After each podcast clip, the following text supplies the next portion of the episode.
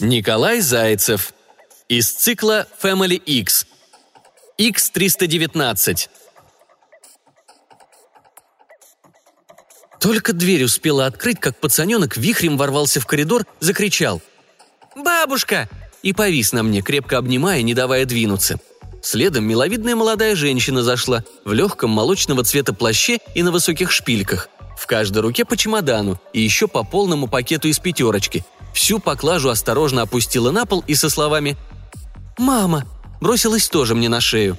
Стоят, душат меня, шепчут нежности, а я их не слушаю, потому что слышу знакомые шаги на лестнице. Сыночек поднимается.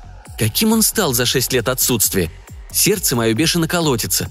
Вошел в квартиру, спокойный, уверенный в себе, полный достоинства. Пальто дорогое, и на руках дорогие светло-коричневые перчатки. Не запыхался даже, налегке поднялся. «Мама!»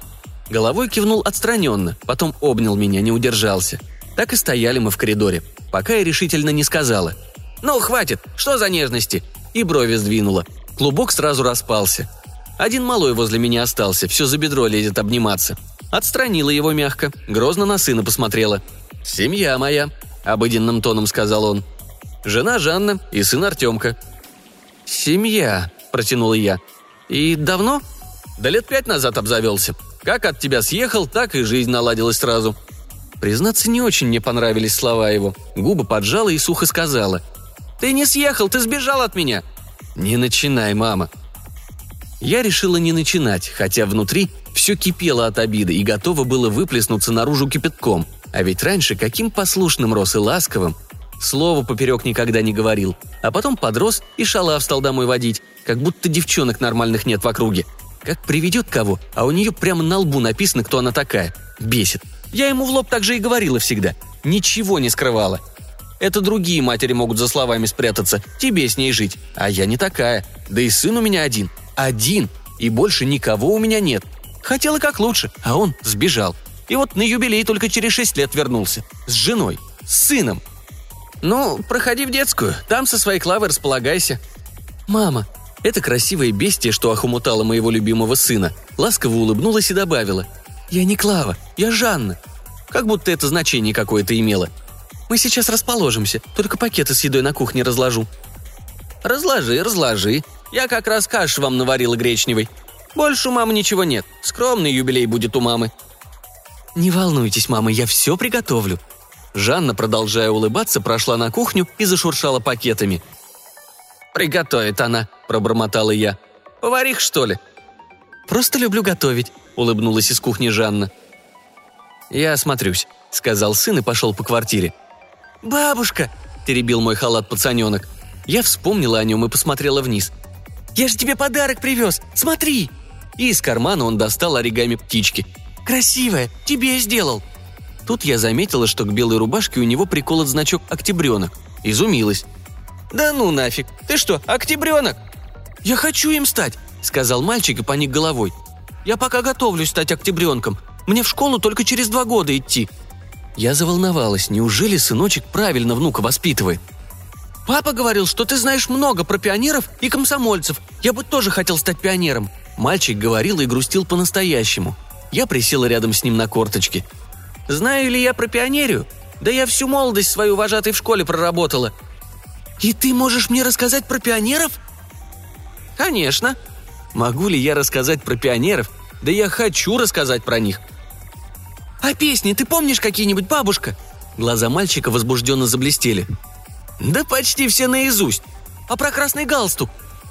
И он запел – в боях за родину в краях тревожных Встречали мы друзей, товарищей надежных. Пойдем-ка со мной». Я потащила мальчика в свою комнату, и мы с ним спели подряд одиннадцать песен про пионеров. Да он знал не меньше меня. Подхватывал на лету, развивал темы, сыпал датами. Я несколько раз прослезилась. Под конец он стал читать стихи моего любимого поэта Лермонтова, и я уже не скрывала слез, сморкалась без утайки в платочек – у меня мысль возникла, что Артемка не от Вани, что взял он уже Клаву с ребенком. Но и тут ошиблась. Пацаненку-то четыре года было, а сынок женат пять лет. Господи, что ж происходит? Я решила выйти из комнаты и поговорить с сыном, а заодно простить его за побег из дома. Ну надо же, вырастил вундеркинда. Дверь открыла и обомлела. Невестка полы намывает и все так же улыбается, искренне и радостно, подмигивает. Шпильки только сняла. А ноги ровненькие, идеальные, модельные. А из кухни ароматами тянет. Я не выдержала и туда бочком прошмыгнула. С Артемкой-то, выходит, мы долго про пионеров говорили. На плите томился борщ. На столе котлетки и салаты трех видов. Картошка отварная и пюре. Отдельно каш моя гречневая, салфеткой укрытая. Из духовки мясом тянуло. Да так ароматно, что слюни текли. Я недоверчиво посмотрела в коридор. «Сейчас, мам, пироги буду ставить. Налепила уже. Три вида будет. Тебе в сладкие в яблоки корицы добавлять или ты не ешь?» Ну, тут я не выдержала и решительно пошла в детскую, где сын мой Ваня на диване лежал и в Соньку играл. «Не выкинула», — хмыкнул он, увидев меня, и дальше в телевизор уставился. «Ваня», — шепотом начала я, — «Ванечка, ты где такую семью достал? Как у тебя получилось? Ты же простой у меня парень. За что тебе такие подарки от Вселенной? Они же идеальны». «Так на новогодний распродаж купил». Ваня отложил пульт и развел руки в стороны, показывая, как просто все было на самом деле — там акция хорошая была. Ребенок в подарок шел. Вот я и не удержался. А что?» «Ваня, Ванечка», – прошептала я, хватаясь за сердце. «Мам, ты же сама так хотела, чтобы у меня все идеально было, чтобы семья крепкая, что все без нервов. Как в кино, что ли? Помнишь, я как домой кого не приводил, тебе никто никогда не нравился. Я ж переживал сильно по этому. А потом, когда первый год без тебя жил, понял, что в чем-то ты и права. Переосмыслил свою жизнь, и вот, посмотри на результат». Я сглотнула и медленно, очень осторожно обернулась назад. В коридоре, опираясь на швабру, стояла счастливая и довольная Жанна. Из моей комнаты выглядывал Артемка. «Бабушка, иди, дальше мне про пионеров расскажешь», – попросил он. И я пошла.